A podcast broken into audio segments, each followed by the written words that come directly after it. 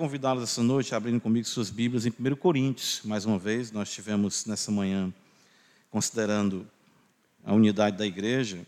E eu quero me voltar mais ainda dessa feita para o prefácio e ver a beleza da igreja, a sua natureza, que o apóstolo Paulo apresenta para nós aqui, uh, nesse texto tão maravilhoso, para que compreendamos mais da sublimidade da igreja, a bênção de Deus que é estarmos juntos e claro também, com isso, o Senhor possa despertar os corações a amarem mais ainda a igreja do nosso Deus e, de fato, conhecê-la e fazerem parte da mesma, se assim for a vontade do Senhor. Primeiro aos Coríntios, capítulo 1, versos de 1 a 3, prefácio da Epístola aos Coríntios, o apóstolo Paulo assim nos ensina.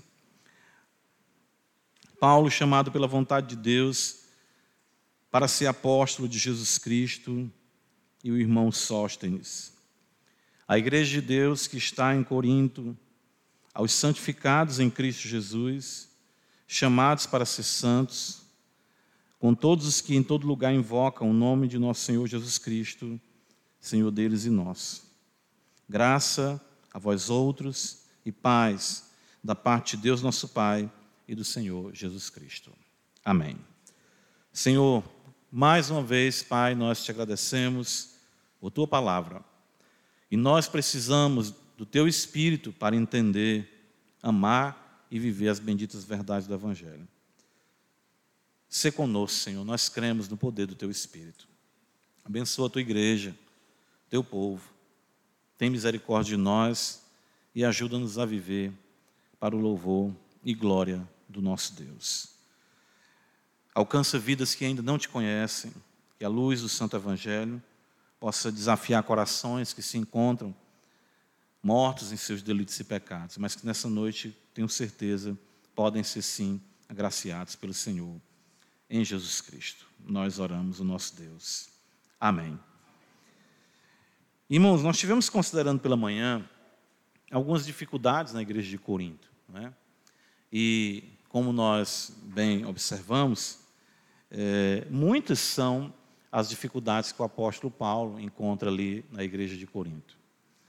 E sempre eu me perguntei, no contexto mesmo pastoral, né, o que que o Paulo, é, até mesmo quando nós estudamos a análise de Coríntios, as cartas de Paulo à igreja de Corinto, cresce que de fato existiram mais duas outras epístolas, né?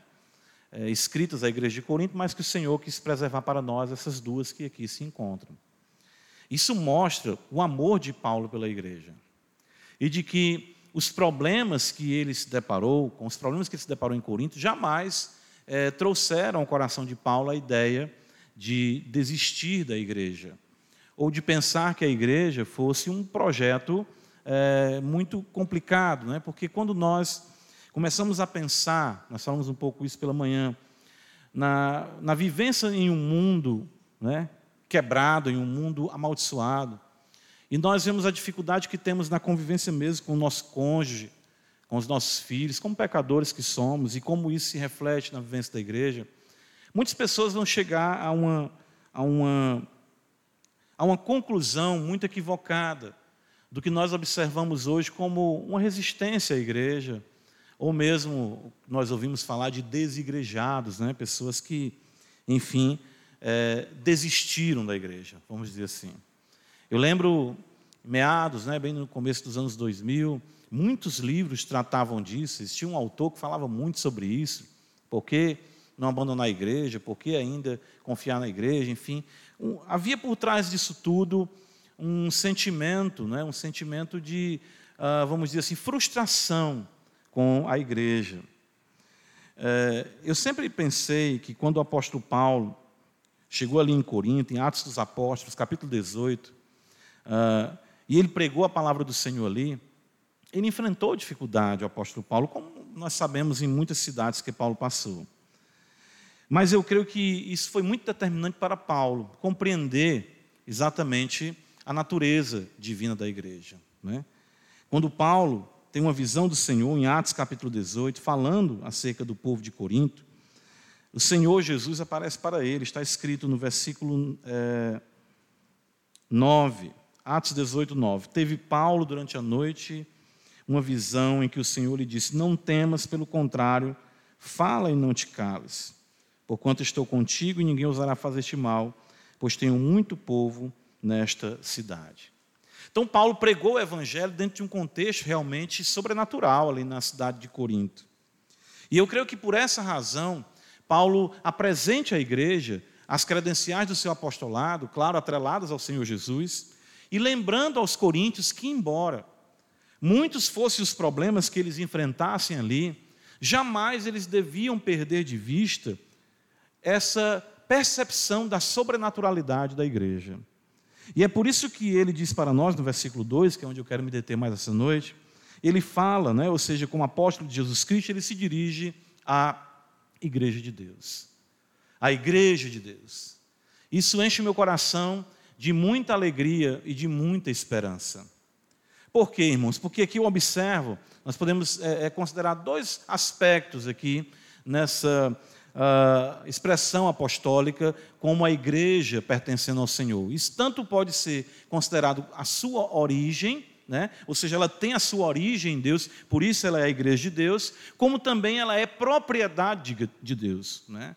O, a, termo usado por Paulo aqui no grego nos permite observar essas duas possibilidades. E como tendo a sua origem em Deus, isso era muito importante para os coríntios, como é também para nós, pensarmos que nós temos a presença de Deus de forma muito intensa e muito dedicada em estar e em conduzir a nós como igreja do Senhor. De fato, se nós formos considerar onde Deus coloca o seu coração nesse mundo caído, nesse mundo de miséria, nesse mundo de tantas decepções, esse lugar se chama igreja. É por isso que nós devemos é, sempre, claro, ter essa percepção da sobrenaturalidade da igreja, para que não venhamos jamais a esmorecer quanto à importância, à bênção que é concedida a nós, como povo de Deus, neste santo ajuntamento. Eu creio que muitas das dificuldades que nós enfrentamos, ah, vamos dizer, até mesmo do escasseamento, as pessoas se ausentando da igreja. Graças a Deus, nós podemos dizer que não é o caso aqui, mas nós vemos isso. Quantas igrejas, é, é, quando retornam da pandemia, de fato nem retornam. Teve igrejas que fecharam. É? Por conta do contexto da pandemia, a oportunidade para muitos que já não tinham essa percepção da igreja se concretizou em uma atitude de abandono total da igreja. Mas nós vemos o apóstolo Paulo trazendo essa percepção para a igreja de Corinto, mesmo a igreja sendo tão problemática, com tudo aquilo que nós pontuamos aqui, tentamos considerar, ah, como nós vimos na questão de partidos, na questão de imoralidade, na questão de doutrinas equivocadas, na questão, enfim, de irmãos levando outros a tribunais mundanos, enfim, mesmo assim, Paulo procurou transmitir para a igreja de Corinto uma visão otimista da igreja de que a bênção do Senhor, ela reside nesse santo ajuntamento e de que nós não podemos prescindir desse santo ajuntamento, porque é nesse santo ajuntamento que nós somos lapidados, moldados e fortalecidos pelo Senhor para lhe servir com alegria. É muito importante isso. Eu acredito que isso deva ser algo que nós devemos sempre pregar para os nossos corações. É? Ou seja, a igreja de Deus, a igreja que tem a sua origem em Deus, a igreja que não é produto da imaginação ou da ideia de qualquer homem, a igreja que é de Deus e, consequentemente, tem a sua mão agindo ali intensamente, abençoando com graça e paz o seu povo. Paulo, ele apresenta para nós, é, eu gosto muito do Evangelho, né? eu gosto pela realidade, pela franqueza do Evangelho. Mesmo a igreja tendo esse aspecto, claro, sobrenatural, que é principal para a igreja do Senhor, Paulo não deixa de perceber o contexto onde a igreja deve florescer. E olha o que ele diz para nós no versículo 2 ainda. Paulo diz: A igreja de Deus que está onde? Em Corinto. E quando nós pensamos em Corinto, nós pensamos em todas as dificuldades que estão implicadas aqui na localização dessa igreja especificamente. Né? Pensando ah, como era a cidade de Corinto. Né? Eu lembro quando ah, fazia seminário, nós líamos muitos livros quanto à cultura, ah, enfim, dos dias de Corinto. e realmente haviam histórias estarrecedoras quanto à libertinagem, quanto à irreverência, quanto ao paganismo. Ah, uma cidade que era próspera, uma cidade que tinha dois portos, né? uma cidade cosmopolita, que trazia pessoas de vários lugares do mundo, mas uma cidade também muito entregue às suas paixões. Né? Veja comigo no capítulo de número 5, aliás, capítulo 6, Paulo, quando vai falar da membresia da igreja de Corinto, né, dos santos que ali estão, olha o que ele diz para nós, 1 Coríntios capítulo 6.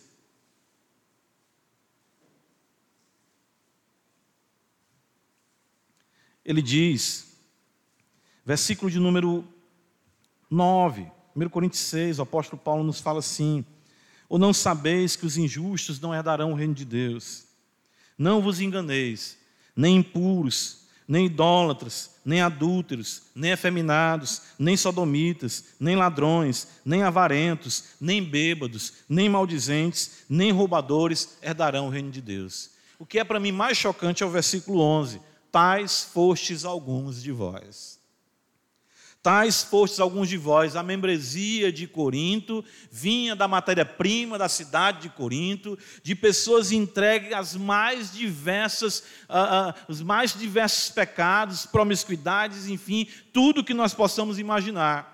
Eu creio que nenhum de nós, como crentes, queremos ser identificados com qualquer um desses pecados. Mesmo quando nós consideramos nossa vida pregressa, nós fazemos questão de encobrir, de colocar isso para trás. De fato, nós não precisamos estar propagando os nossos pecados.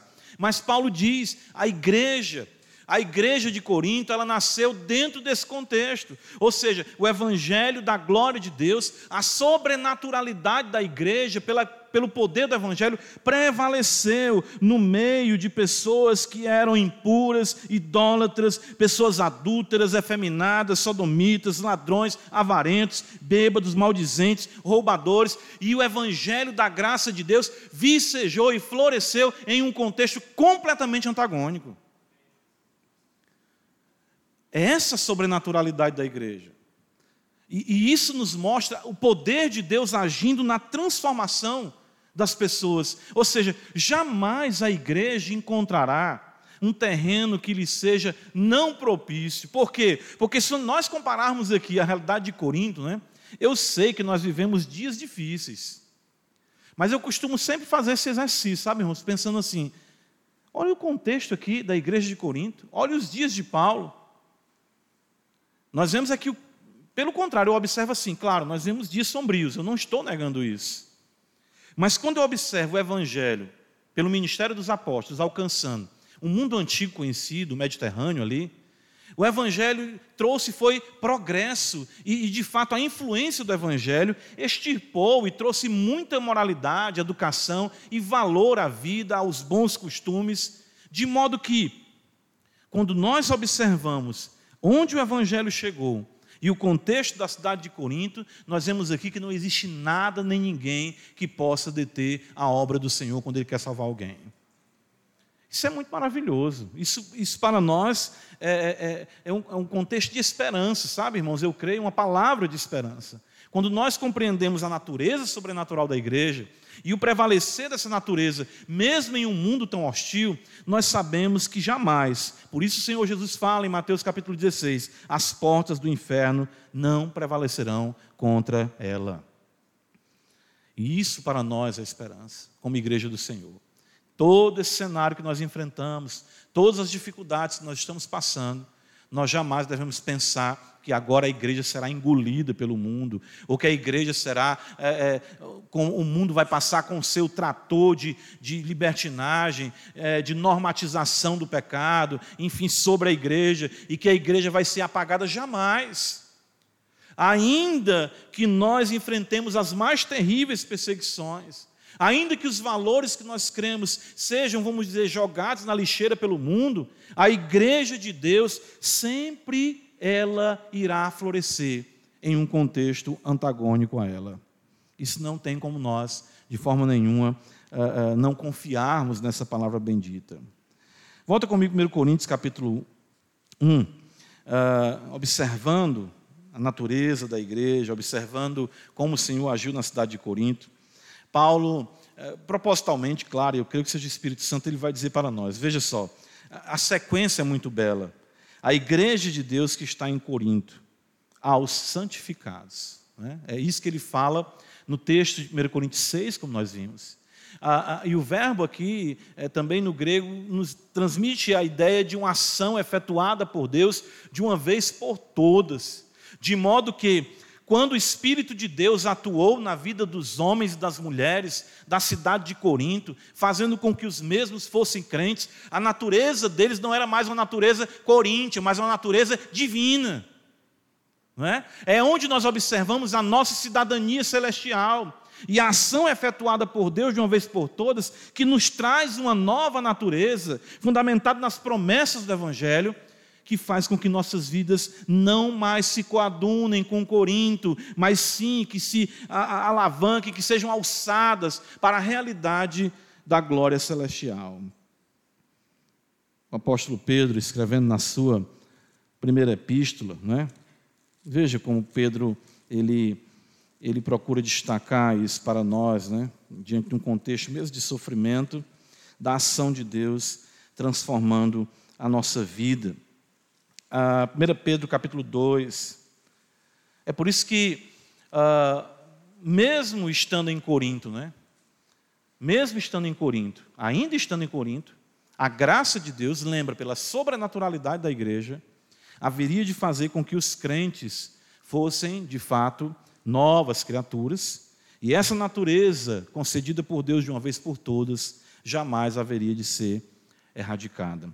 Por essa razão, em 1 Pedro capítulo 2, versículo de número 11, o apóstolo Pedro vai dizer: Amados, exorto-vos como peregrinos e forasteiros que sois. Ele diz. Por que, que Pedro nos, nos, nos é, é, nomeia como peregrinos e forasteiros?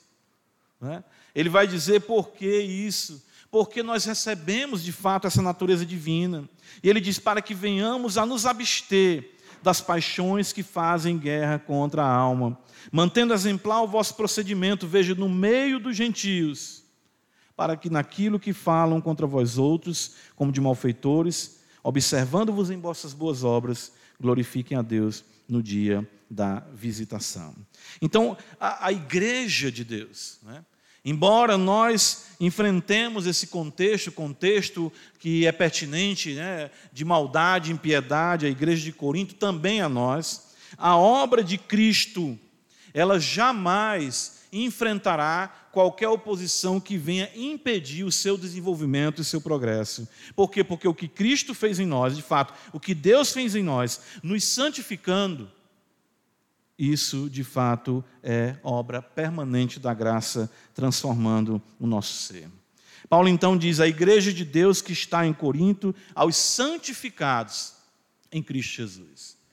Ah, isso, isso também é muito importante, essa expressão, porque além de Paulo destacar que nós estamos em Corinto, ele não quer que nós esqueçamos que nós estamos em Cristo. Porque aí é que vem toda a diferença da nossa vida para com aqueles que não servem a Deus. Por quê? Porque nós podemos encontrar muitas pessoas que vivam uma vida moral bem, ou seja, elevada. Que de fato, mesmo estando em Corinto, ou seja, mesmo estando no mundo, elas conseguem que suas, elas conseguem fazer com que suas vidas se adequem a muitas virtudes e a muitas verdades até mesmo do Evangelho. Ora, o Senhor, quando encontrou o jovem rico, ele disse para ele o que era necessário para ele entrar na vida eterna. E o Senhor falou: guarda os, seus, guarda os mandamentos. Ele disse: tudo isso eu tenho guardado desde a minha juventude. Porém, a relação com Cristo é que vai nos guardar de estarmos seguindo apenas um código ou uma lista de o que fazer ou o que não fazer porque estar em Cristo é receber o poder da influência de Deus no poder do Espírito Santo para que nossas vidas sejam moldadas ao caráter do nosso Redentor. Romanos capítulo 8, o apóstolo Paulo diz isso para nós, quando ele destaca o propósito da nossa eleição. Né? Vamos já considerar isso mais um pouco à frente.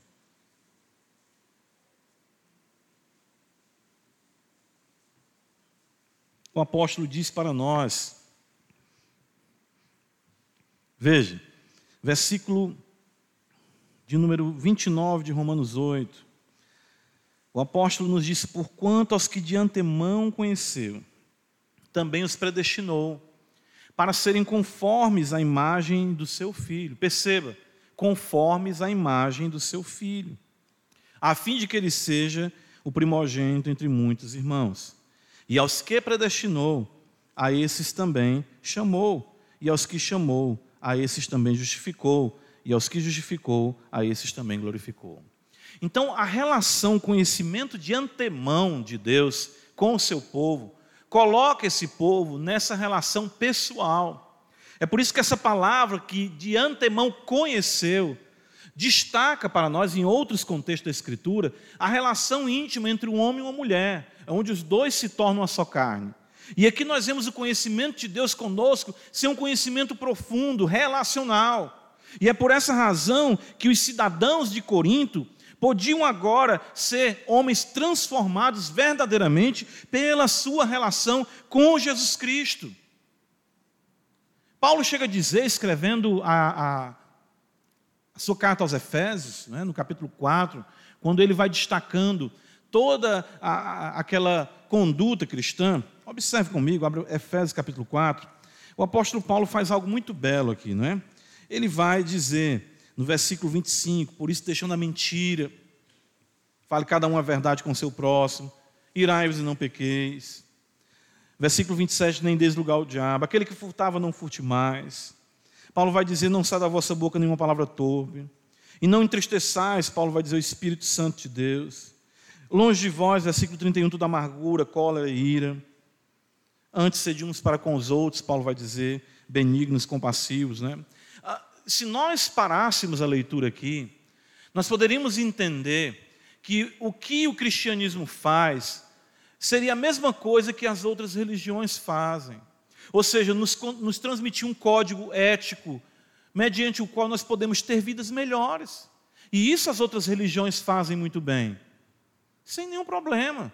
E isso tem a sua virtude e o seu valor abaixo do céu. Ou seja, não em uma relação autêntica com Deus.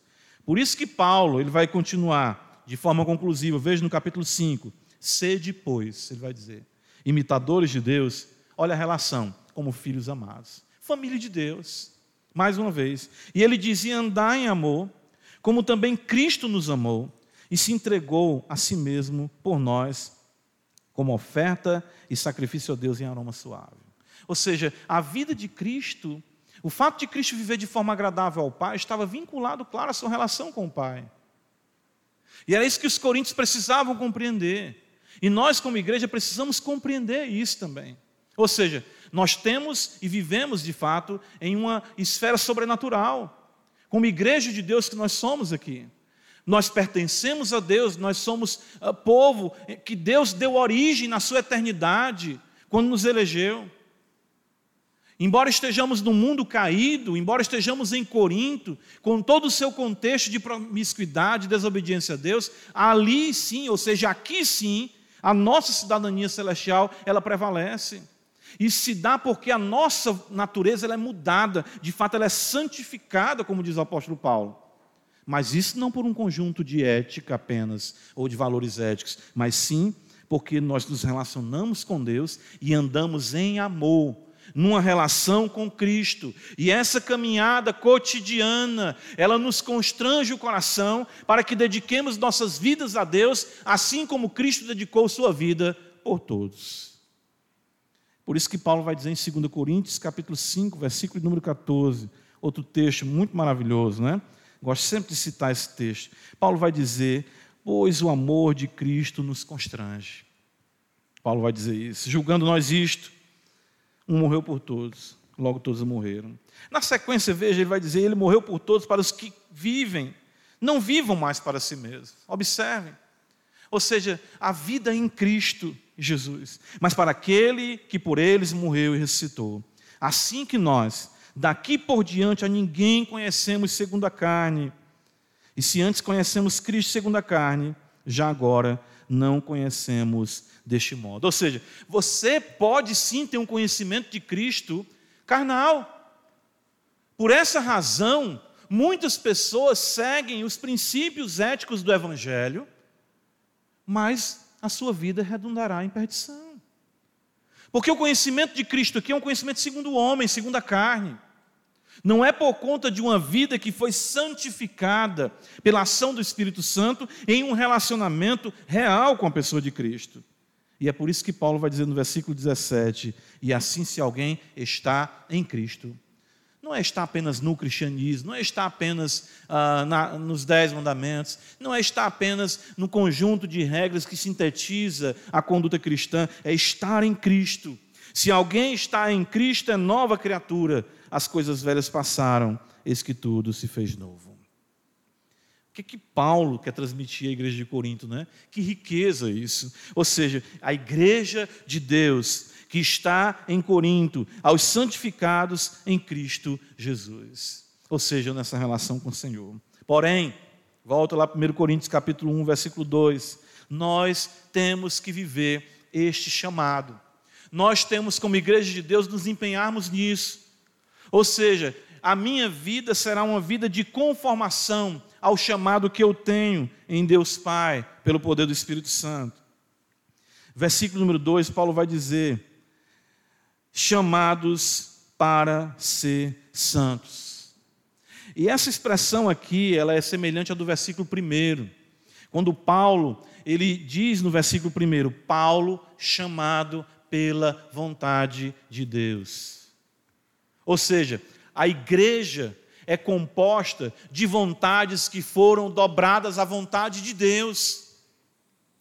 A igreja é composta de homens e mulheres que outrora caminhavam de forma bestializada nos seus pecados, como o próprio apóstolo Paulo, no afã e na sede de perseguir e destruir a própria igreja de Deus. Mas então o Senhor Jesus lhe aparece no caminho e dá uma guinada na sua vida total, plena, como nós conhecemos. E Paulo vai dizer: Eu sou chamado pela vontade de Deus. E qual é a vontade de Deus para nós? 1 Tessalonicenses, abra comigo. O apóstolo Paulo deixa isso bem claro, como nós já lemos, mas eu quero apenas enfatizar também com esse versículo. Paulo vai dizer para nós isso, isso é muito belo.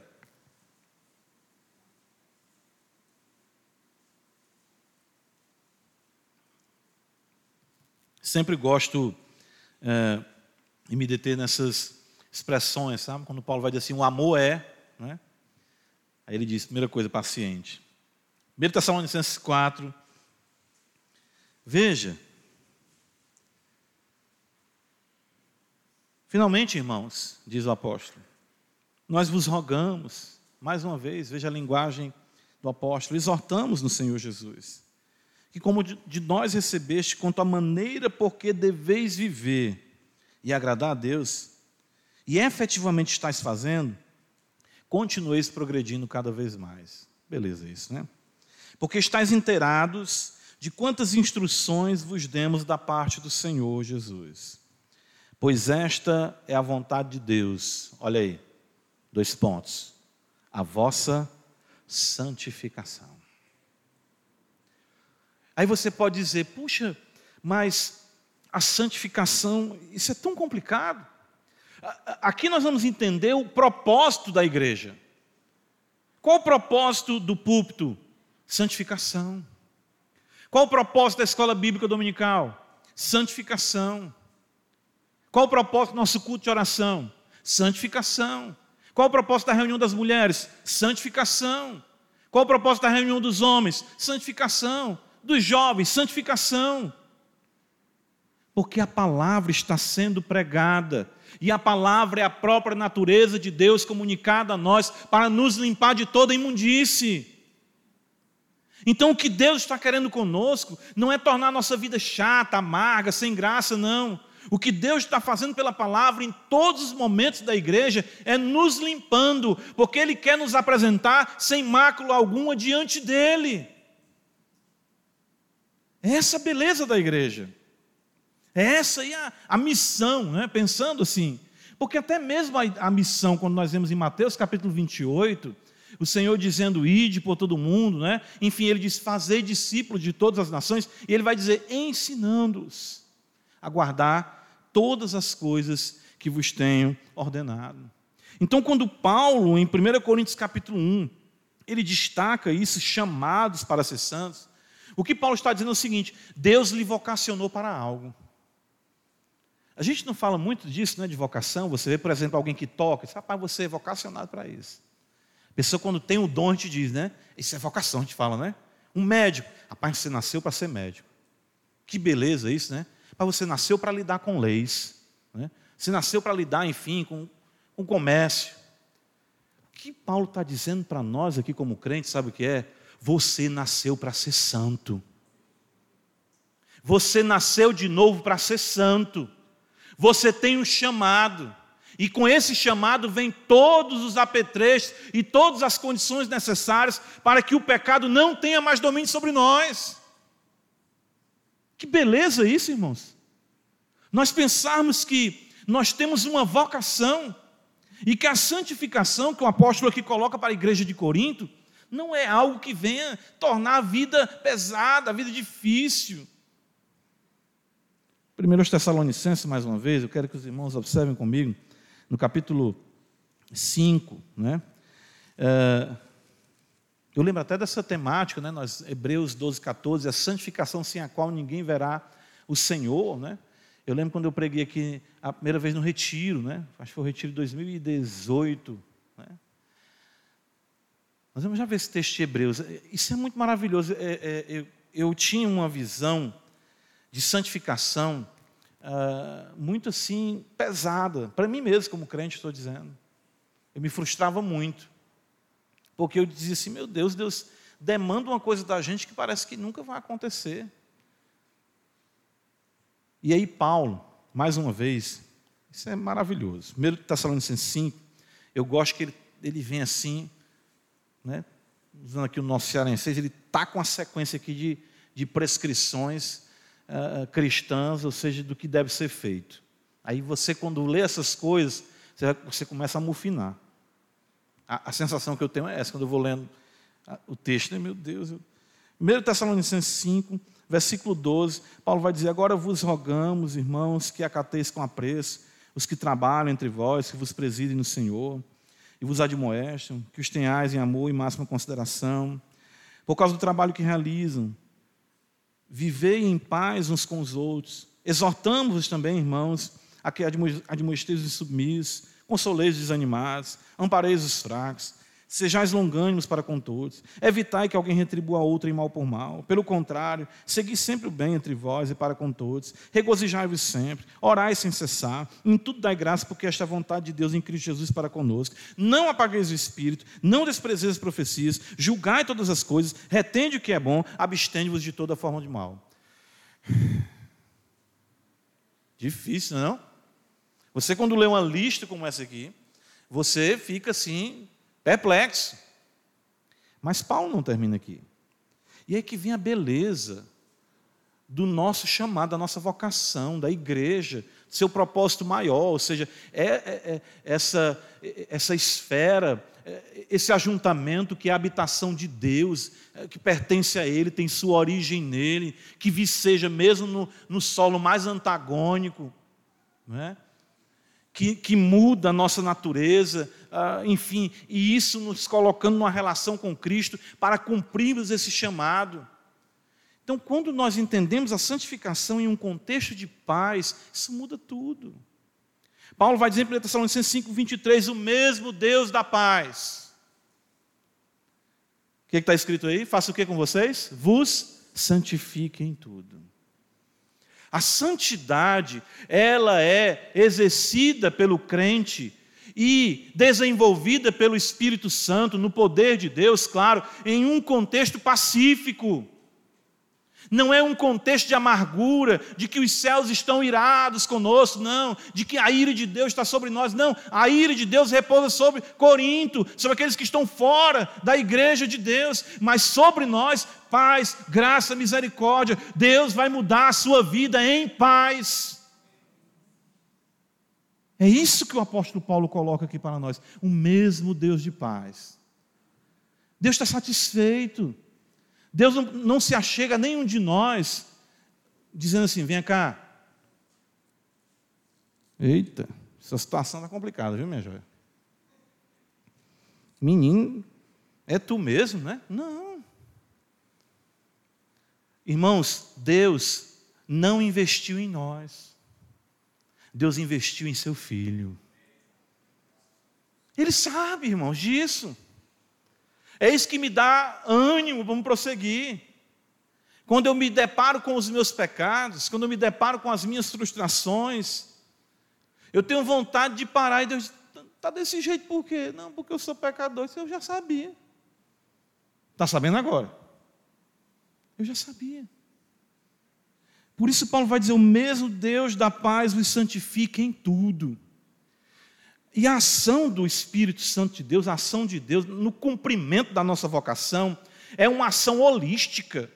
Não é apenas uma questão externa, comportamental, é no âmago. Paulo diz: vos santifiquem em tudo, vosso espírito, alma e corpo. Aqui é um judaísmo destacando o que?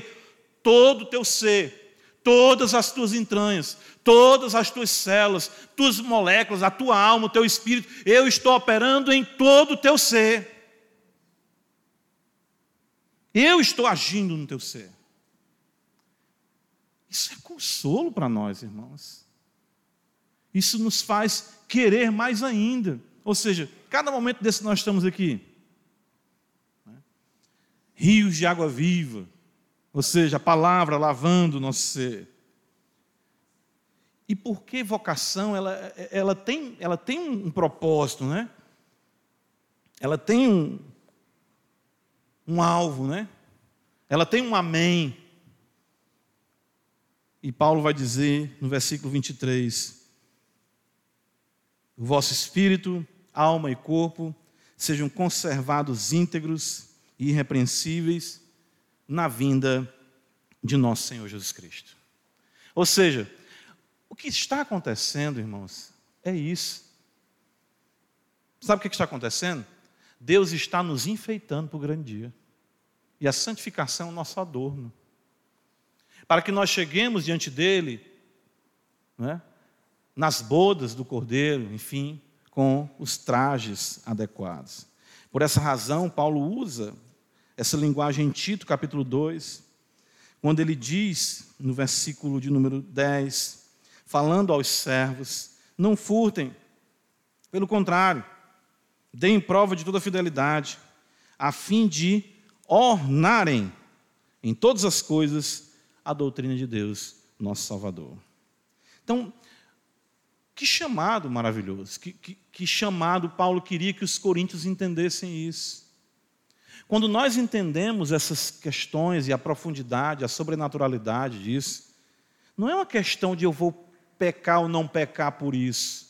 Eu creio que muito que nós sofremos no âmbito ah, da nossa casa ou da nossa igreja está muito atrelado a um legalismo que não consegue se elevar acima e encontrar a beleza dessa ação divina atuando em nós. Quando Paulo vai dizer em Romanos 5, versículo 8, que Deus prova o seu amor para conosco pelo fato de Cristo ter morrido por nós, sendo nós ainda pecadores, ele vai dizer ah, muito mais agora. Então, volta lá comigo, veja 1 Coríntios capítulo 2, 1 ah, Coríntios capítulo 1, versículo 2, a igreja de Deus que está em Corinto, aos santificados em Cristo Jesus, chamados para ser santos, com todos, né? com todos, que em todo lugar, né? e aqui vem o aspecto claro, universal da fé, né? como o Evangelho alcançou talvez alguém pudesse dizer, mas aqui em Corinto é todos, todos em todos os lugares. Não existem barreiras ou restrições para essa ação santificadora. E ele vai dizer para nós aqui: invocam o nome do nosso Senhor Jesus Cristo. Escrevendo aos Romanos, capítulo número 10, abra comigo a escritura, uh, o apóstolo Paulo mostra para nós a importância dessa relação, claro, é, com o nosso Deus. Nós precisamos aprender nessa, nessa vocação a nos valermos daquilo que pode de fato nos trazer sempre mais graça. Paulo vai dizer assim para nós. Romanos capítulo 10, o apóstolo Paulo nos diz, e olha a beleza disso aqui, né? é, muitas vezes nós consideramos isso apenas em um aspecto pontual, mas isso deve ser uma realidade para toda a nossa vida. Paulo diz no versículo de número 13: Porque todo aquele que invocar o nome do Senhor será salvo. E ele fala lá, escrevendo aos Coríntios, né? com todos aqueles que invocam. Isso é uma ação constante.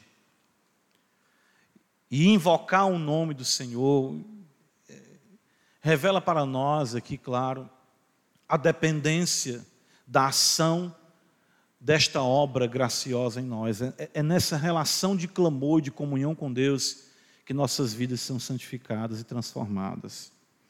Nós muitas vezes ignoramos isso, né? mas, por exemplo, nós cantamos hoje esse cântico ah, do cantor cristão, né? Seu sangue tem poder, enfim, do teu pecado, das paixões, de tudo mais. Tudo isso trazendo para nós né, a memória de que nós devemos invocar o nome do Senhor, de que nós devemos depender dessa obra graciosa do Senhor e ter a certeza de que se nós clamarmos por Ele, o Senhor ouvirá a nossa voz. Entendam, estando em Corinto e ainda não tendo a erradicação plena do pecado em nossa vida, nós nos veremos muitas vezes cercados de muitos males e de muitos perigos.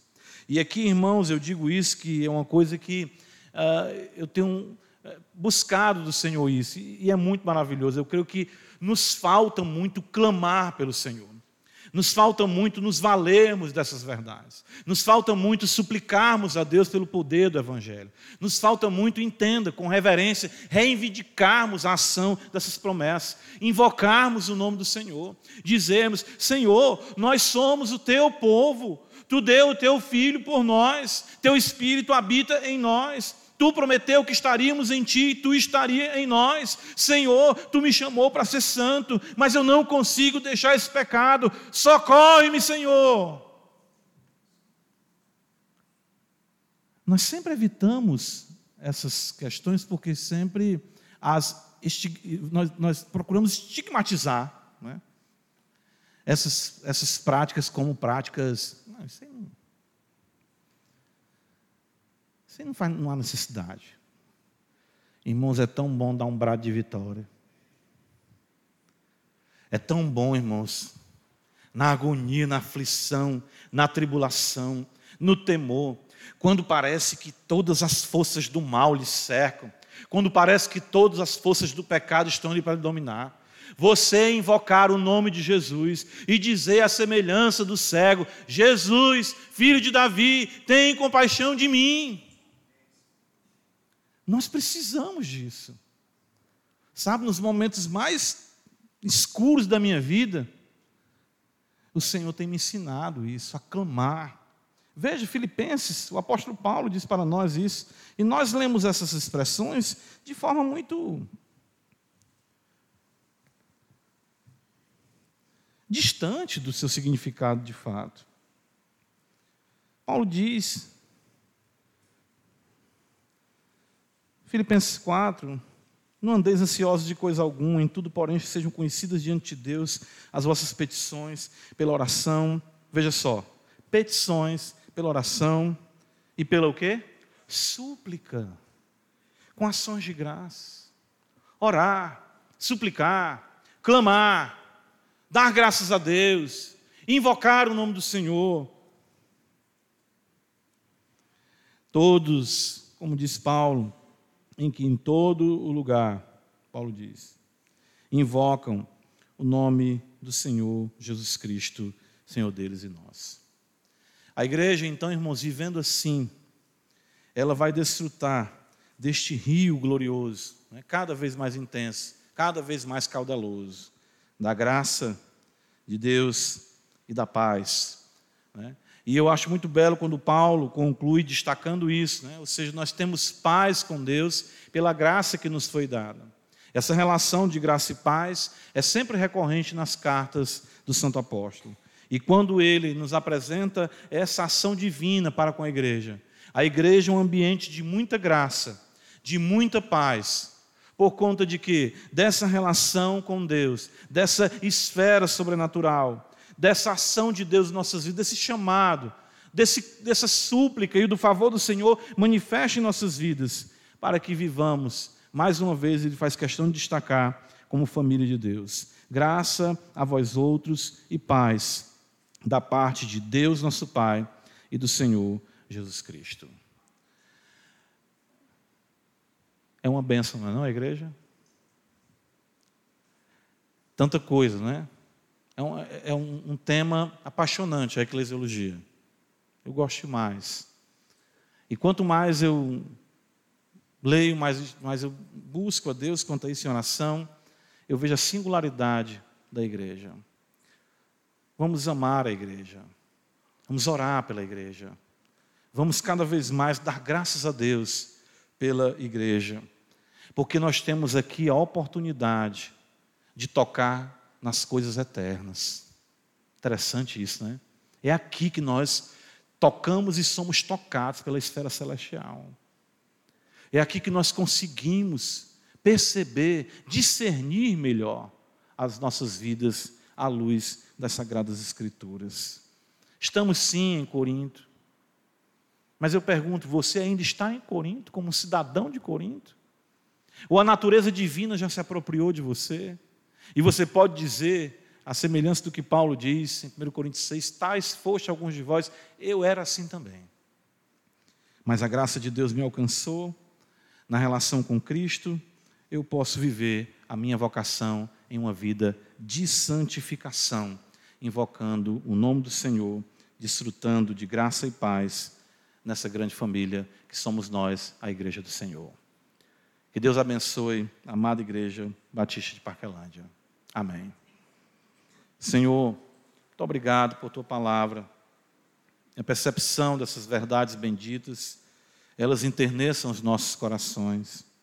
E cada vez mais vivamos a plenitude e o poder do Senhor, o poder do Espírito Santo na amada igreja, teu corpo, para a glória do teu nome. E aqueles que ainda não fazem parte desse santo ajuntamento, possam receber do Senhor a graça necessária e a paz de conhecerem o Senhor Jesus Cristo. Dissipa nessa noite as trevas, traz gloriosa luz, abençoa o teu povo, Senhor, em nome de Jesus. Amém.